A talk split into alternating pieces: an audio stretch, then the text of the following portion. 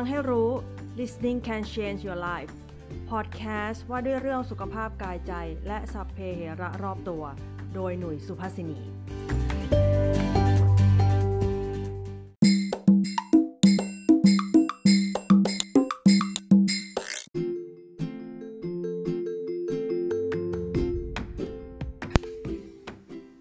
สวัสดีค่ะ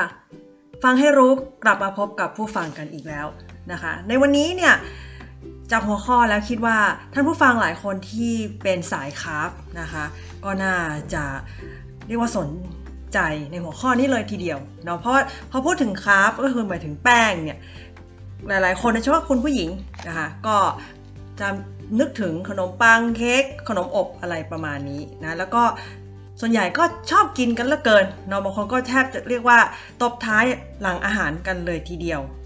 นั้นเรื่องของคาร์บเนี่ยถ้าพูดกันใน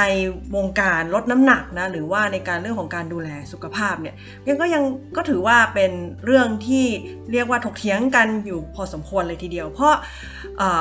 บางสายเนี่ยเขาก็บอกว่ากินได้มันให้แคลอรี่ไม่เยอะหรอกก็แค่ครึ่งๆจากที่เรากินไปหรือ อีกบางสายก็จะบอกว่าไม่ได้นะเป็นเรื่องต้องระวังถึงขั้นต้องเรียกว่าให้ใบแดงกันเลย เพราะว่าคาร์โบไฮเดรตเนี่ย เป็นต้นเหตุของโรคอ้วนนะ แล้วก็ยังเป็นส่วนต้นเหตุอีกอันหนึ่งของเบาหวานประเภทที่ 2 ด้วยนะ แต่ไม่ว่าจะเป็นสายไหนอะ แต่ว่าพอพูดเรื่องสุขภาพปุ๊บเนี่ย พอบอกว่าจะต้องเลี่ยงอาหารส่วนใหญ่ คนนะก็จะเลือก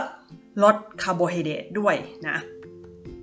เพราะนั้นเนี่ยข้อโต้แย้งจะเห็นเลยว่ามันมีอยู่ทั้ง 2 ด้านนะคะ ก็มันก็ขึ้นอยู่กับแต่ละบุคคลนะ เอาเข้าจริงๆแล้วเนี่ย ก็เพราะว่าบางคนเนี่ยมันก็คงจะดีกว่าถ้าจะกินคาร์โบไฮเดรตแต่น้อย แต่แหละมันก็ต้องมีอีกแหละว่าบางคนก็น่าจะดีกว่าไหมที่จะบริโภคเนาะหรือกินคาร์โบไฮเดรตให้มากขึ้นนะไอ้ carb หรือคาร์โบไฮเดรตเนี่ยมันเป็นโมเลกุลที่มีอะตอมเนาะก็ประกอบไปด้วยมีคาร์บอน มีไฮโดรเจน แล้วก็มีออกซิเจนนะถ้าพูดถึงในแง่ของโภชนาการเนี่ย ว่าด้วยเรื่องสารสาสารอาหารหลักเนี่ยมันจะมีอยู่ 3 ตัวนะคะไอ้คาร์โบไฮเดรตคือหนึ่งในนั้นนะแล้วที่อีก 2 ตัวที่เหลือก็คือ มีโปรตีนแล้วก็มีไขมัน แล้วถ้าเกิดแบ่งคาร์โบไฮเดรตในที่ใช้สำหรับในการบริโภคเนี่ยมันสามารถแบ่งออกเป็น 3 หมวดใหญ่ๆก็คือนะหมวดแรกเนี่ยก็คือ sugar หรือเป็นน้ำตาลเนี่ยพอบอกว่าเป็นน้ำตาลแน่นอนทุกคนก็รู้ว่ามันคุณสมบัติคือมันมีรสหวาน นะแล้วก็เป็นสิ่งที่มีโมเลกุลห่วงโซ่สั้นนะพบได้ในอะไรบ้างเนาะอย่างกลุ่มที่เรารู้จักกันเองคือพวกกลูโคสนะฟรุกโตสกาแลคโตสและซูโครสนะคะแล้วก็หมวดที่ 2 ก็คือ starch นะคะหรือว่าส่วนที่แต่เราจะได้มาจากพวกกลุ่มพืชหัวเนาะหรือว่าเรียกว่าแป้งในพืชก็ได้จะจะจะเรียกว่าอย่างนั้นก็ได้นะคะ ไอ starch เนี่ยเป็นโมเลกุลห่วงโซ่ยาวนะซึ่งสุดท้ายแล้วมันจะแตกตัวเป็นกลูโคสในระบบย่อยอาหารนะและสุดท้ายอีกหมวดหนึ่งก็คือไฟเบอร์ไฟเบอร์หรือเส้นใยอาหารเนี่ยมนุษย์ไม่สามารถย่อยไฟเบอร์ได้นะคะ แต่ว่าแบคทีเรียในระบบย่อยอาหารเราเนี่ยสามารถจัดการแล้วก็นำไปไปใช้ประโยชน์ได้ แล้วก็ประโยชน์นั้นก็จะกลับมาสู่ตัวเรานั่นเองนะจุดประสงค์หลักของคาร์โบไฮเดรตในหลักของทางโภชนาการก็คือเพื่อให้พลังงานเนาะ แล้วก็คาร์โบคาร์โบไฮเดรตส่วนใหญ่เนี่ยจะแตกตัวหรือแปลงเป็นกลูโคสซะก่อนนะเพื่อถึงจะนำไปใช้เป็นพลังงานได้ แล้วก็คาร์โบไฮเดรตเนี่ยนอกจากนี้ยังสามารถเปลี่ยนเป็นไขมันสำหรับใช้ในภายหลังเหมือนเรามีสต็อกเนาะไว้เป็นคงคลังสำหรับเก็บพลังงาน ถึงเวลาสุดท้ายจริงๆถ้า ดึงจากแหล่งกลูโคสไม่ได้แล้วเนี่ยเดี๋ยวมันก็จะไปดึงจากไขมันออกมานั่นเองนะส่วนไฟเบอร์น่ะจะไม่เหมือนกันไฟเบอร์นั้นมันไม่สามารถให้พลังงานได้โดยตรงนะแต่ว่ามันเป็นอาหารให้กับพวกแบคทีเรียตัวดีที่อยู่ในระบบย่อยอาหารของเรานะแล้วแบคทีเรียเหล่านี้ก็สามารถใช้ไฟเบอร์เพื่อสร้างกรดไขมันนะซึ่งบางเซลล์ของเราเนี่ยสามารถนำไปใช้เป็นพลังงานได้ด้วยนั่นเองนะมีอีกอันนึงที่ก็ถือว่าเป็นกลุ่มของ คาร์โบไฮเดรตก็คือเขาเรียกว่าน้ำตาลแอลกอฮอล์นะมันเป็นสิ่งที่มีรสชาติหวานนะคะ แล้วโดยทั่วไปก็ไม่ค่อยให้แคลอรี่เท่าไหร่นะแต่พูดถึงคาร์โบไฮเดรตเนี่ยเวลาที่ออกมาเป็นสิ่งที่เราใช้บริโภคแล้วนะคะที่ออกมาให้เราเห็นให้ให้เราบริโภคสิเอ่อมันก็ออกมานะขึ้นอยู่กับว่ามันถูกสร้างเนาะหรือถูกทำออกมา ให้เป็นแบบไหนนะคาร์โบไฮเดรตเนี่ยมันก็มีหลากหลายชนิดนะแล้วก็มีทั้งความแตกต่างกัน แล้วก็ให้ผลต่อสุขภาพที่แตกต่างกันไปด้วยนะถึงแม้นะว่าเวลาถ้าจะเรียกกันให้ในเชิงโภชนาการหรือวิทยาศาสตร์เนี่ยก็จะบอกว่าเออคาร์โบไฮเดรตมันก็จะมีคาร์โบไฮเดรตแบบ กลุ่มในเชิงที่ไม่ซับซ้อนหรือแบบอย่างง่ายๆนะหรือว่าอีกอันนึงก็คือเป็นคาร์โบคาร์โบไฮเดรตแบบเชิงซ้อนนะซึ่งถ้าเรียกให้เข้าใจง่ายเห็นภาพให้ชัดเจนก็คือว่า ถ้าเป็นแบบไม่ซับซ้อนหรืออย่างง่ายเนี่ยก็คือประเภทคาร์โบไฮเดรตที่ไม่ผ่านการขัดสีนะส่วนไอเชิงซ้อนเนี่ยก็คือแบบผ่านการขัดสีนั่นเองแล้วคาร์โบไฮเดรตที่ไม่ผ่านการขัดสีเนี่ยก็คือเป็นยังไง เป็นคาร์โบไฮเดรตที่ไม่ผ่านการแปรรูปนะ แล้วก็ยังประกอบด้วยไฟเบอร์ที่พบในอาหาร ธรรมชาติด้วย ส่วนคาร์โบไฮเดรตที่ผ่านการขัดสีเนี่ยก็เป็นคาร์โบไฮเดรตที่ผ่านการแปรรูปแล้ว และมีการนำไฟเบอร์ตามธรรมชาติออกไปแล้วในขบวนการที่มีที่ทำการแปรรูปนั่นเองนะอะไรยกตัวอย่างของคาร์โบไฮเดรตไม่ขัดสีนะก็ได้แก่พวกผักผลไม้กลุ่มถั่วมันฝรั่งธัญพืชเนาะอาหารเหล่านี้ทั่วไปแล้วเป็นอาหารสุขภาพนั่นเองนะแล้วส่วนที่แบบไม่ ออส่วนที่แบบขัดสีสิ ส่วนแบบขัดสีเนี่ยก็อย่างก็ได้แก่นะเอออย่างพวกเครื่องดื่มนะที่มีการเติมน้ำตาลเพิ่มเข้าไปนะมีน้ำผลไม้ ขนมอบขนมปังขาว เส้นพาสต้าข้าวขาวนะเป็นต้นเนาะแล้วก็มีมีการศึกษาหลายชิ้นเลยที่แสดงมาว่า การบริโภคคาร์โบไฮเดรตแบบขัดสีนะที่แบบที่แปรรูปผ่านกระบวนการเนี่ย เพราะว่ามันมีส่วนเกี่ยวข้องกับปัญหาสุขภาพเนาะอย่างโรคอ้วน แล้วก็เบาหวานประเภทที่2นะซึ่งสิ่งเหล่านี้เนี่ยมีแนวโน้มที่จะเป็นเหตุให้อะไรเนาะระระดับน้ำตาลในกระแสเลือดสูงขึ้นนั่นเอง ซึ่ง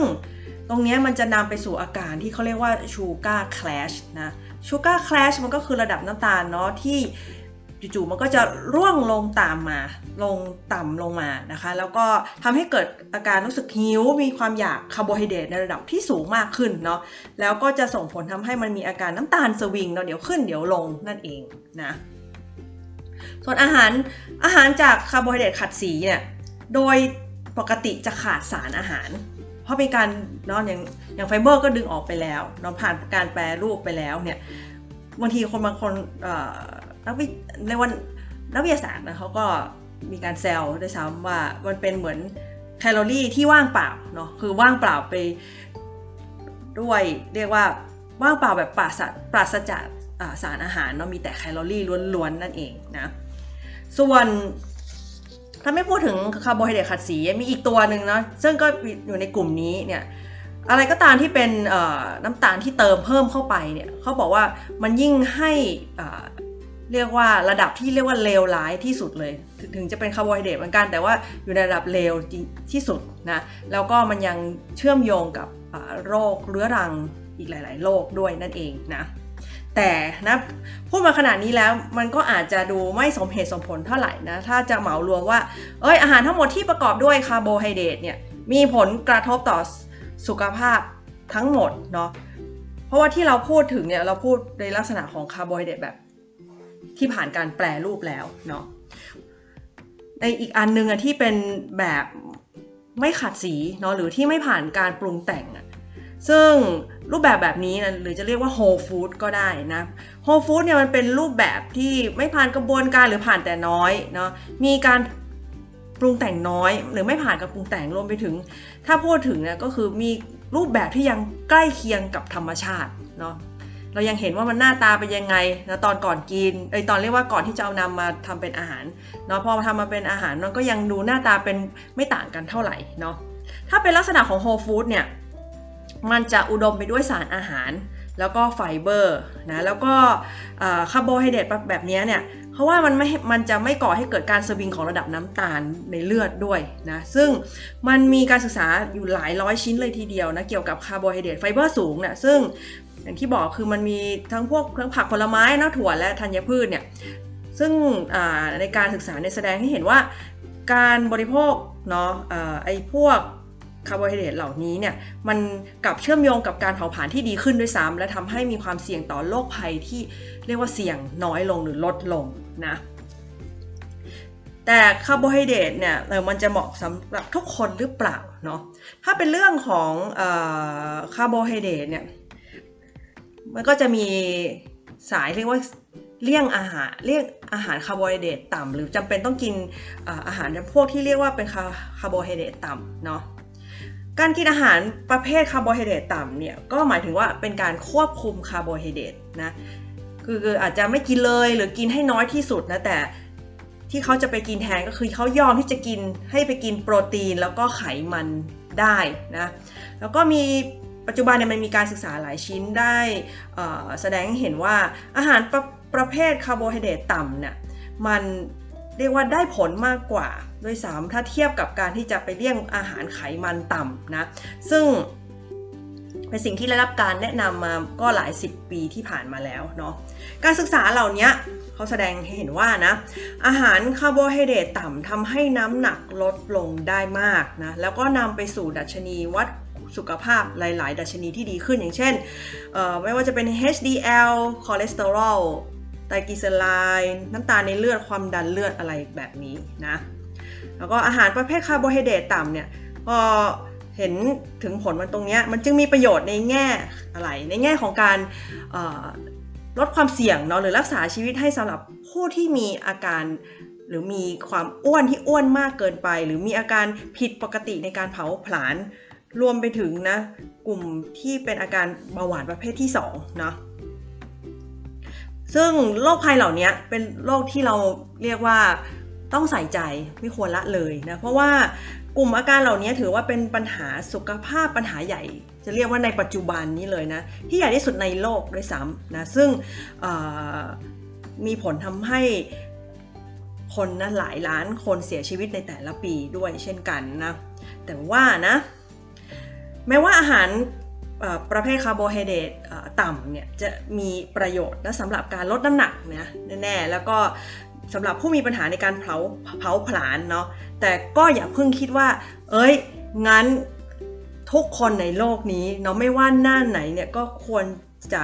หยุดกินคาร์โบไฮเดรตหรือเปล่า มันก็ไม่ใช่อย่างนั้นเสมอไปแล้ว มันก็ไม่ได้หมายความว่าจะต้องเหมาะสำหรับทุกคนเนาะว่าถึงแม้จะ จำกัดคาร์โบไฮเดรตนะแต่ก็ยังมีความเป็นไปได้ว่ามันสามารถย้อนกลับมาเป็นโรคอ้วนได้ด้วยนั่นเองนะซึ่งพอพูดถึงโรคอ้วนเนี่ยก็ไม่ได้หมายความว่าคาร์โบไฮเดรตเป็นสาเหตุนะของโรคอ้วนในตอนแรกเขาว่าอย่างนั้น มันมีหลักฐานยืนยันอยู่แล้วนะคะว่า มันก็จริงอยู่นะถ้าเราเนาะไปกินอาหารหรือที่ สิ่งที่มันมีการเติมน้ำตาลเพิ่มเข้าไปนะรวมไปถึงถ้าเป็นคาร์โบไฮเดรตแบบขัดสีเนี่ยไอสองตัวเนี้ยมันแน่นอนแหละมันมีผลออกมาแล้วเนาะว่ามันเชื่อมโยงกับการเพิ่มขึ้นของโรคอ้วนเนาะแต่ว่าในทางกลับกันเนี่ยมันไม่จริงนะหรือมันให้ผลทางในเชิงตรงกันข้ามกันเลยนะสำหรับถ้าเป็นคาร์โบไฮเดรตที่อุดมไปด้วยไฟเบอร์แล้วแล้วก็มาจากที่เป็น แหล่งมาจาก whole food นะก็คือมาจากผ่านการปรุงแต่งน้อยเนาะหรือมีความใกล้เคียงกับธรรมชาติอยู่นะทำไมพูดแบบนี้ก็เพราะว่าถ้าเรานึกถึงเนาะอาหารการกินของมนุษย์เราเนี่ยคือคาร์โบไฮเดรตก็ไม่ใช่ของใหม่นะมนุษย์เนี่ยก็เรียกว่ากินคาร์โบไฮเดรตมายาวนานมากเนาะเป็นพันพันปีแล้วเนาะแล้วก็ในรูปแบบถึงแม้ว่ารูปแบบในวิธีการปรุงการกินเนี่ยอาจจะไม่เหมือน กันกับเราในยุคนี้นะแต่ก็ถือว่าเป็นอาหารออยู่ในวัฒนธรรมการกินของมนุษย์มาก่อนอยู่แล้วนะแล้วก็สิ่งที่มันต่างไว้ก็คือว่า คนสมัยก่อนเนาะเรียกว่าพันพันปีเนี่ยถ้าเทียบกับยุคพันเก้าร้อยเนาะมาแล้วเนี่ยโดยเฉพาะถ้าพูดถึงการระบาดของโรคอ้วนที่เป็นกันแพร่หลายมากนะ ก็คือมันเริ่มต้นตั้งแต่ราวปี 1980 นะซึ่งก่อนหน้านั้นถามว่ามันมีไหมมันก็คงมีแล้วแต่ถึงขั้นว่าลามไปทั่วทุก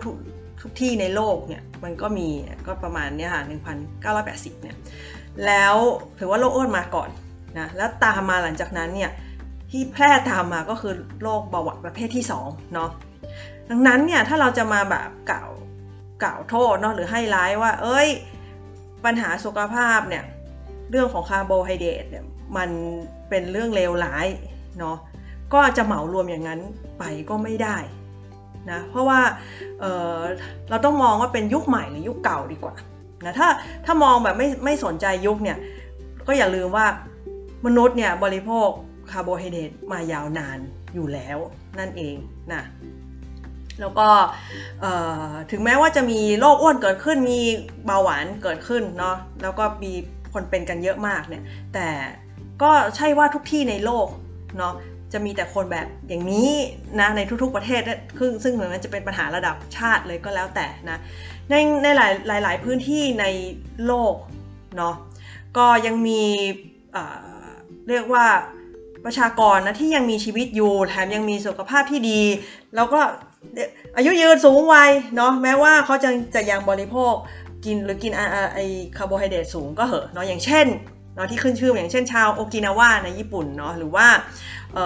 ชาวเกาะคิตาวาในปาปัวนิวกินี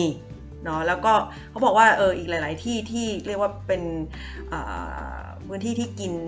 ข้าวเนาะในทวีปเอเชียนั่นเองนะและ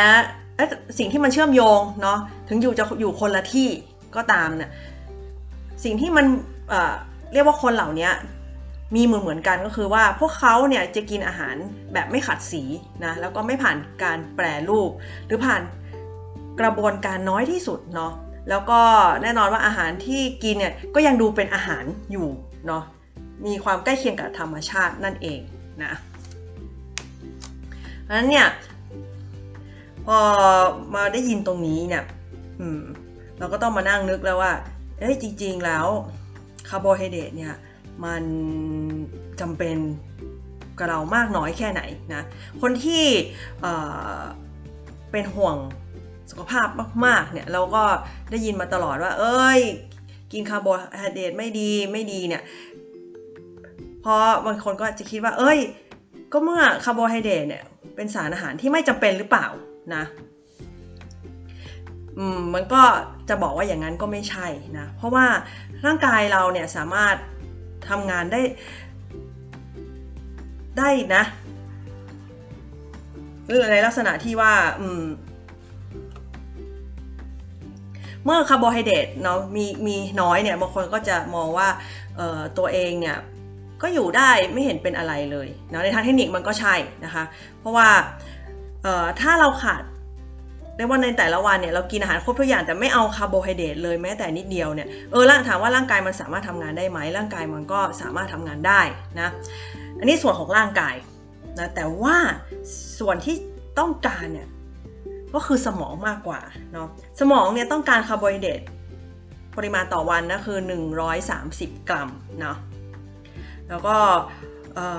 ถ้านะเวลาที่เราไม่บริโภคคาร์โบไฮเดรตเนี่ย แล้วสมองจะเอาอะไรมาใช้ สมองเนี่ยสามารถใช้คีโตนเนาะเพื่อใช้เป็นพลังงานนะได้โดยได้โดยอะไร โดยการดึงเอามาจากไขมันนะนอกจากนี้เนี่ยมันยังมีอีกว่าร่างกายยังสามารถสร้างกลูโคสเนาะปริมาณเล็กน้อย เท่าที่สมองต้องการนะโดยผ่านกระบวนการที่เรียกว่า gluconeogenesis ได้ด้วยเช่นกันนะฟังแบบนี้แล้วเอ๊ะตกลงคาร์โบไฮเดรตก็ไม่จำเป็นไหมนะ ก็ร่างกายไม่เห็นต้องการเนาะสร้างขึ้นมานิดหน่อยให้สมองใช้งานก็ได้เองอาจจะอาจจะคิดไปอย่างนั้นนะแต่ว่า ฟังดูเหมือนไม่จำเป็น แต่ก็ไม่ได้หมายความว่ามันไม่มีประโยชน์นะคะถึงแม้ว่านะมันมันจะเป็นไปได้ที่เราจะรอดชีวิตได้เนาะด้วยอาหารที่เรียกว่าปลอดคาร์โบไฮเดรตโดยสิ้นเชิงนะไม่ต้องมีเลยก็ได้เนี่ยแต่ เขาบอกว่ามันก็ไม่ใช่ทางเลือกนะที่จะเหมาะสมที่สุดเนาะเพราะว่าสิ่งที่เราได้จากพืชเนี่ยเนาะอย่างที่ไล่เรียงไปให้ฟังแล้วเนี่ยในเชิงวิทยาศาสตร์นั้นที่บอกไปแล้วเนี่ยเท่ากับว่าถ้าเราถ้าเราไม่ไม่ไม่กินคาร์โบไฮเดรตเลยเนี่ยเราก็ถือว่าเราเสียโอกาสจากการได้ประโยชน์จากพืชเหล่านั้นเนาะประโยชน์ที่ว่าของคาร์โบไฮเดรตก็คือว่ามันให้พลังงานนะคะ แล้วก็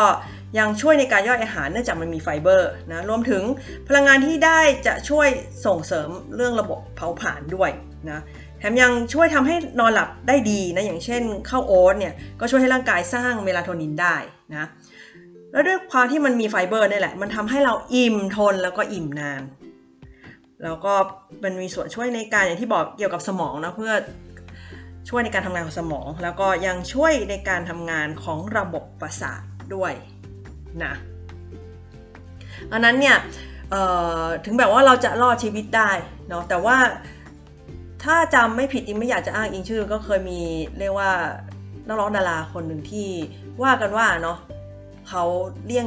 คาร์บมาโอ้โหเป็น 10-20 ปีมั้งแล้วเขาก็หายไปจากวงการแล้วอยู่ภาคหนึ่งเขาก็โผล่มา แล้วก็อยู่ในสภาพที่ผอมแห้งมากเนาะแล้วในข่าวนะเขาก็บอกว่าเออ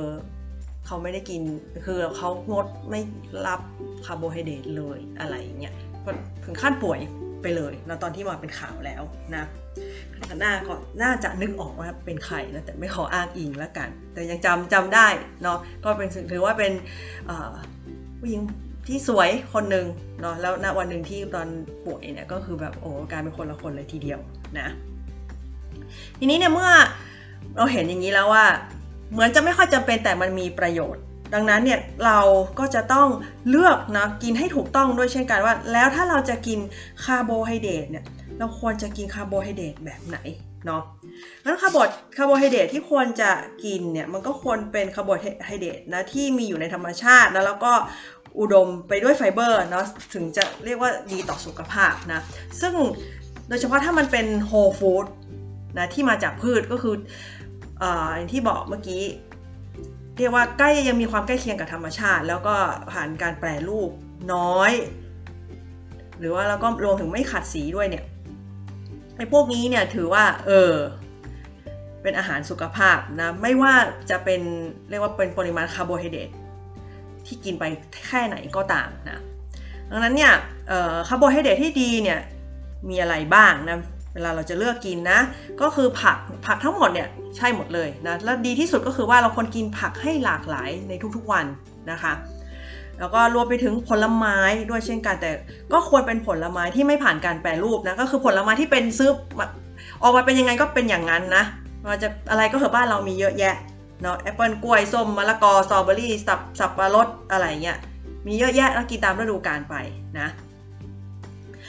รวมไปถึงถั่วหรือถั่วเปลือกอ่อนนะอย่างเช่น lentil ถั่วแดงถั่วลันเตาเนี่ยนี่แค่ตัวอย่างนะคะกลุ่มถั่วนี้ได้หมดนะรวมไปถึงใกล้เคียงกับถั่วก็คือ nut นะไอพวกที่เป็นผลเปลือกแข็งเนาะไม่ว่าจะเป็นอัลมอนด์วอลนัทเฮเซลนัทแมคคาเดเมียถั่วลิสงก็รวมอยู่ในนี้ด้วย เมล็ดพืชก็ใช่เช่นกันเนาะอย่างที่ฮิตๆกันนำพวกสายลดน้ำหนักที่แบบว่านำกินแล้วมันให้ทำให้อยู่ท้องเช่นเมล็ดเจียเนี่ยนะหรือว่า เมล็ดเฟล็กซ์ก็ดีนะคะเมล็ดทานตะวันเมล็ดฝักทองก็มีประโยชน์เช่นกันเนาะรวมไปถึงนะถ้ากลุ่มธัญพืชและข้าวเนาะก็ควรเป็นธัญพืชและข้าวที่ไม่ผ่านการขัดสีเนาะแล้วยังไม่ผ่านการแปรรูปไม่ว่าจะเป็นข้าวโอ๊ตคีนัวข้าวกล้องลูกเดือยนะลูกเดือยที่ส่วนใหญ่ก็ขัดมาขาวแล้วหายากพอสมควรถ้าเป็นลูกเดือยไม่ขัดเนี่ยนานๆจะเจอทีนะนั้น ต่อให้มันแต่อย่างไรก็ตามนะ ต่อให้มันมีประโยชน์ หรือเป็นทางเลือกได้ว่าเออคาร์โบไฮเดรตที่ดีต้องเป็นตัวนี้นะแต่สำหรับคนที่มีเหตุจำเป็นเนาะหรือพยายามจะจำกัดคาร์โบไฮเดรตเนี่ยก็ยังไงก็ขอให้ใส่ใจถึงการกินนะธัญพืชข้าวถั่ว พืชหัวและผลไม้ที่มีน้ำตาลสูงละกันเนาะให้ระวังด้วยนะส่วนที่ต้องเลี่ยงเนี่ยเพราะว่าถือว่าเข้าข่ายคาร์โบไฮเดรตเลวเนี่ยก็คือหนึ่งเครื่องดื่มรสหวานเนาะมีมากมายเลยทีเดียว นะไปเปิดใน เรียกว่าร้านสะดวกซื้อนะในตู้แช่เนี่ยส่วนใหญ่ก็จะเป็นน้ำเนาะที่เติมน้ำหวานเนาะน้ำอัดลมนี่ก็ใช่เนาะแม้แต่วิตามินวอเตอร์เนาะน้ำที่เขากำลังโปรโมทเนาะแล้วว่าเออมี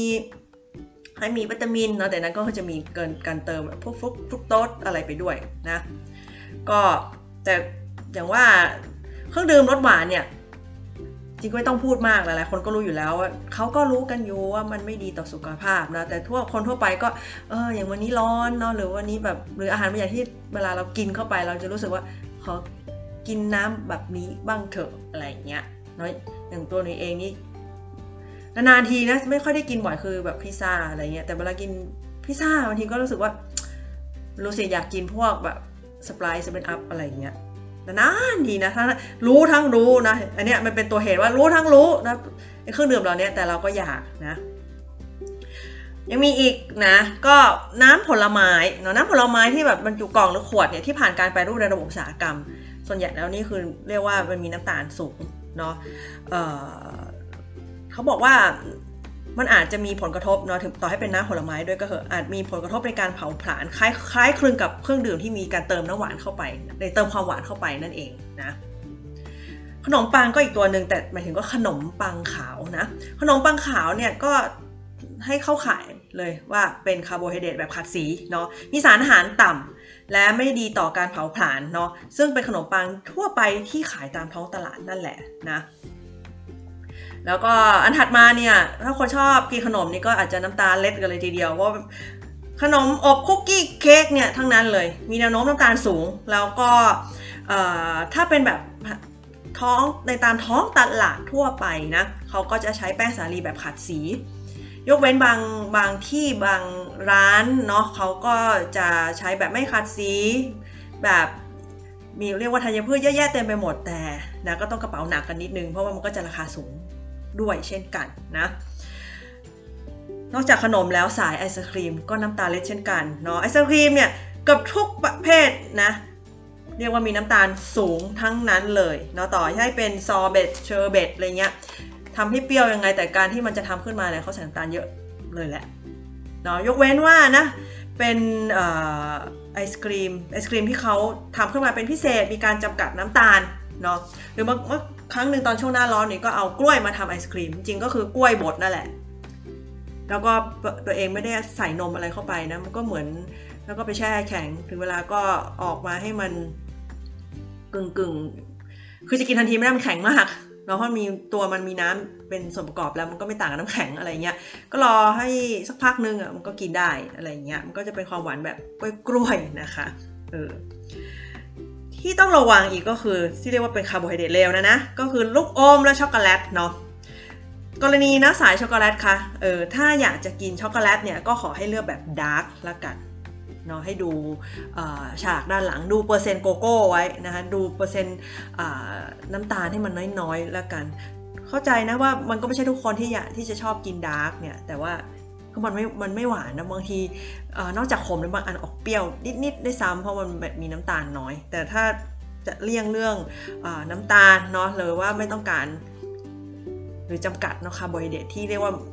เลวเลยเนี่ยก็ควรจะเลือกแบบ dark นะคะเอาล่ะอันอันถัดมานี่เรียกว่าของโปรดเนาะตัวนี้คือแทบแบบว่าถ้าเปิดถุงมาอยากจะกินให้หมดเลยเนาะก็คือมันฝรั่งเนาะไม่ว่าจะเป็นแบบ แท่งหรือแบบแผ่นนะแต่นะมันฝรั่งก็มีหลายแบบบางร้านเขาก็ร้านอาหารบางร้านก็จะขายมันฝรั่งทอดนะถ้าเป็นมันฝรั่งที่ไม่ผ่านการแปรรูปก็ถือว่ายังดีต่อสุขภาพเนาะไม่ว่าจะเป็นมันฝรั่งอบนะที่เรายังเห็นว่าบางร้านก็จะเสิร์ฟแบบนั้นนะที่ยังเห็นเปลือกเนาะจริงก็อยากหยวนเหมือนกันว่าถ้าเป็นมันฝรั่งทอดนะที่เรียกว่าเวชเหรอมันยังยังมีเปลือกอยู่ เอออย่างนั้นแสดงว่าไปเอามันฝรั่งทั้งโลกเนี่ยมาผ่าทอดเนาะ ก็ยังดีนะแต่ว่าถ้าเป็นมันฝรั่งทอดแบบแท่งแบบแผ่นนะที่เรียกว่าผ่านกระบวนการมาแล้วถ้าจะไม่เห็นหน้าตาเลยว่าไอ้นี่มาจากมันฝรั่งเหรอถ้ามันเขาไม่ปรุงรสมันนี่ฉันไม่รู้เลยนะเนี่ยอะไรอย่างเงี้ยนะก็เข้าขายเลยว่าเป็นคาร์โบไฮเดรตเลวนั่นเองเนาะก็อาหารพวกเหล่านี้นะ ก็อาจเป็นบางคนก็ถือว่า มันเลวหรอวะ ฉันกินเป็นปกติเลยเนาะบางคนก็คุ้นเคยกับอาหารแบบนี้เนาะแต่ก็ถ้าทางที่ดีก็ควรจะหลีกเลี่ยงให้มากที่สุดเท่าที่จะเป็นไปได้ดีกว่าเนาะอาหารที่มีคาร์โบไฮเดรตน้อยเนี่ยก็ถือว่าเป็นสิ่งดีเยี่ยมสำหรับนะบางคนบอกไปก่อนนะ แต่นอกเหนือจากเงื่อนไขที่บอกมาแล้วเนาะอย่างที่บอกแล้วว่าเป็นโรคอ้วนไหมนะมีปัญหาเรื่องระบบการเผาผลาญหรือเปล่าเป็นเบาหวานไหมเนี่ยถ้าเรา ไม่ได้เข้าขายเรื่องแบบนี้บางทีเราก็อาจจะต้องมาพิจารณาว่าเราควรกินคาร์โบไฮเดรตให้เต็มที่หรือเปล่าเนาะในแง่ของอการแก้ไขเรื่องโภชนาการเนี่ยมันก็ไม่ได้มีนะปริมาณจำเพาะนะที่พ่าจะให้มาแนะนำว่างั้นฉันต้องกินเท่าไรแค่ไหนเนาะเพราะแต่ละคนเนี่ยมันก็มีหลากหลายปัจจัยคือเอามาเหมารวมก็ไม่ได้นะว่า จะต้องกินปริมาณคาร์โบไฮเดรตให้เหมาะกับ แต่ละคนยังไง เอาปัจจัยที่ว่าเนี่ยไม่ว่าจะเป็นเรื่องของอายุ เพศ สุขภาพของระบบเผาผลาญรวมไปถึงระบบนิเวศเนาะในช่องท้องเรานะซึ่งจุลินทรีย์แต่ละคนเนี่ยก็จะเรียกว่าคุ้นเคยกับอาหารหรือย่อยหรือกินในแบบที่ไม่เหมือนกัน ซึ่งก็จะมีผลต่อสุขภาพที่แตกต่างกันด้วย รวมไปถึงกิจกรรมทางกายภาพเนาะ เช่นคือการออกกำลังกายวัฒนธรรมทางอาหารเนาะเขาบอกด้วยซ้ำว่าแม้แต่ยีนก็อาจจะเกี่ยวด้วยนะรวมไปถึงบางทีก็เป็นเรื่องของความชอบส่วนบุคคลด้วยก็มีนะดังนั้นเนี่ยหากถ้าหากคุณผู้ฟังนะคะมีน้ำหนักเกินที่จำเป็นต้องลดหรือมีปัญหาสุขภาพเนี่ยเช่นว่ามีภาวะการเผาผลาญอาหารมีความผิดปกติเนาะหรือว่ามีอาการเบาหวานประเภท2เนี่ย ก็ควรระวังในการบริโภคคาร์โบไฮเดรตดีกว่าเนาะซึ่งในกรณีนี้เนี่ยการลดการกินคาร์โบไฮเดรตก็จะช่วยนะได้อย่างชัดเจนแล้วก็ยังช่วยในการที่จะทำให้เราเสี่ยงต่อการเป็นอาการที่เรียกว่าเป็น side effect ตามมาจากการเป็นโรคเหล่านี้นั่นเองนะ แต่ว่าในทางกลับกันเนี่ยถ้าเราสุขภาพดีไม่เป็นอะไรเลยเนาะระบบเผาผลาญโอเค ไม่ได้เป็นคนแบบ น้ำหนักเกินนะแล้วก็เบาหวานก็ไม่เป็นอะไรเงี้ยถ้ายังอยากจะพยายามที่มีอยู่อย่างมีสุขภาพที่ดีเออดูดูแล้ว เท่ากับว่าเราก็ไม่ได้มีเหตุผลอะไรที่จะหลีกเลี่ยงคาร์โบไฮเดรตไปเลยเนาะก็เพียงแต่ว่าถ้าจะกินเนี่ยก็ขอให้เลือกเป็นคาคาร์โบไฮเดรตแบบดีละกันเนาะก็คือไม่ผ่านการแปรรูปนะอ่ายังเป็น whole food อยู่ ถ้าจะกินคาร์โบไฮเดรตก็ขอให้เป็นลักษณะแบบนี้ให้มากสุดเท่าที่จะเป็นไปได้เนาะรวมไปถึงว่า ถ้าคุณผู้ฟังคนไหนนะมีเป็นคนลักษณะพร้อมบางเนาะหรือว่าออกกำลังกายมาก แล้วไม่ได้มีปัญหานะ อย่างที่บอกคือเบาหวานหรือว่าเเรื่องระบบเผาผลาญเนี่ยก็น่าจะดีกว่าไหมที่จะกินคาร์โบไฮเดรตให้เต็มที่ซะเลยนะเนี่ยเราก็จะเห็นว่านะต่อให้ เป็นที่ถกเถียงการคุยกันขนาดไหนว่า เออ อยากจะลดน้ำหนักอยากจะด้านนี้โน่นแล้วเรากินอาหารหลากหลาย ๆ หมู่ที่เรารู้จักกันดีเนี่ย แล้วคาร์โบไฮเดรตก็กลายเป็นเหมือนผู้ร้ายตัวหนึ่งที่คนมักจะบอกว่า เออทำให้เราป่วยเนี่ย แต่ว่ามันอยู่ที่ว่าเราต้องเลือกให้เป็นเนาะไม่ใช่คาร์โบไฮเดรตทุกอย่างกินแล้วดีนะกับอีกอันนึงคือแล้วต่อให้เรากินคาร์โบไฮเดรตที่ดีเนี่ย ก็ไม่ได้หมายความว่าเราไม่จำเป็นต้องลด เออ เมื่อกี้อย่างด้วยเหตุผลทุกอย่างที่บอกมาแล้วนะอยู่ที่ว่าสภาพร่างกายสภาพสุขภาพของแต่ละคนด้วยเช่นกันนะดังนั้นเนี่ย เมื่อนะคะพื้นฐานเนาะหรือธรรมชาติหรือปัจจัยของแต่ละคนเนี่ยมันมีความแตกต่างกันนะสุดท้ายเนี่ยพอ ในเรื่องของสุขภาพนะคะก็ควรเลือกแนวทางที่เหมาะสมนะกับสภาพที่แท้จริงของร่างกายตัวเอง แล้วก็ให้ตรงกับวิถีชีวิตของตัวเองด้วยละกันเนาะก็เอาให้เรียกว่าไม่ตึงเกินไปไม่หย่อนเกินไปแบบกินให้พอดีพอดีเนาะแล้วก็ก็บอกว่า เรียกว่า พูดถึงการกินอาหารก็ต้องกินให้มันหลากหลายเนาะอย่างต่อต่อให้ไปคายบดคาร์โบไฮเดรตอย่างที่คุยกันในวันนี้มันก็มีหลากหลายตัวให้เลือกอย่างกินผักกินผลไม้ก็ไม่ต้องไปกินอย่างเดียวลองสลับสลับกันไปบ้าง เราก็จะได้ไฟเบอร์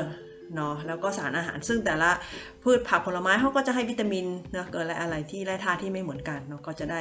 เรียกว่าหมุนเวียน สารอาหารและธาตุต่างๆ ให้ร่างกายเนาะได้ครบถ้วนนั่นเองเรารวมไปถึงไฟเบอร์นี่สำคัญด้วยนะ เพราะว่ามันก็มีผลเรื่องเกี่ยวกับการย่อยแล้วก็การขับถ่ายด้วยเช่นกันนะ ก็หวังว่านะคะคุณผู้ฟังที่เป็นสายคาร์บในวันนี้ก็น่าจะได้ทางเลือกละว่า โอ้ยฉันจะกินคาร์บต่อได้ แต่นะก็ต้องเลือกนิดนึงอย่างที่บอกละกันนะก็ขอให้มีความสุขนะคะกับการกินอย่างมีสุขภาพที่ดีนะคะ สวัสดีค่ะ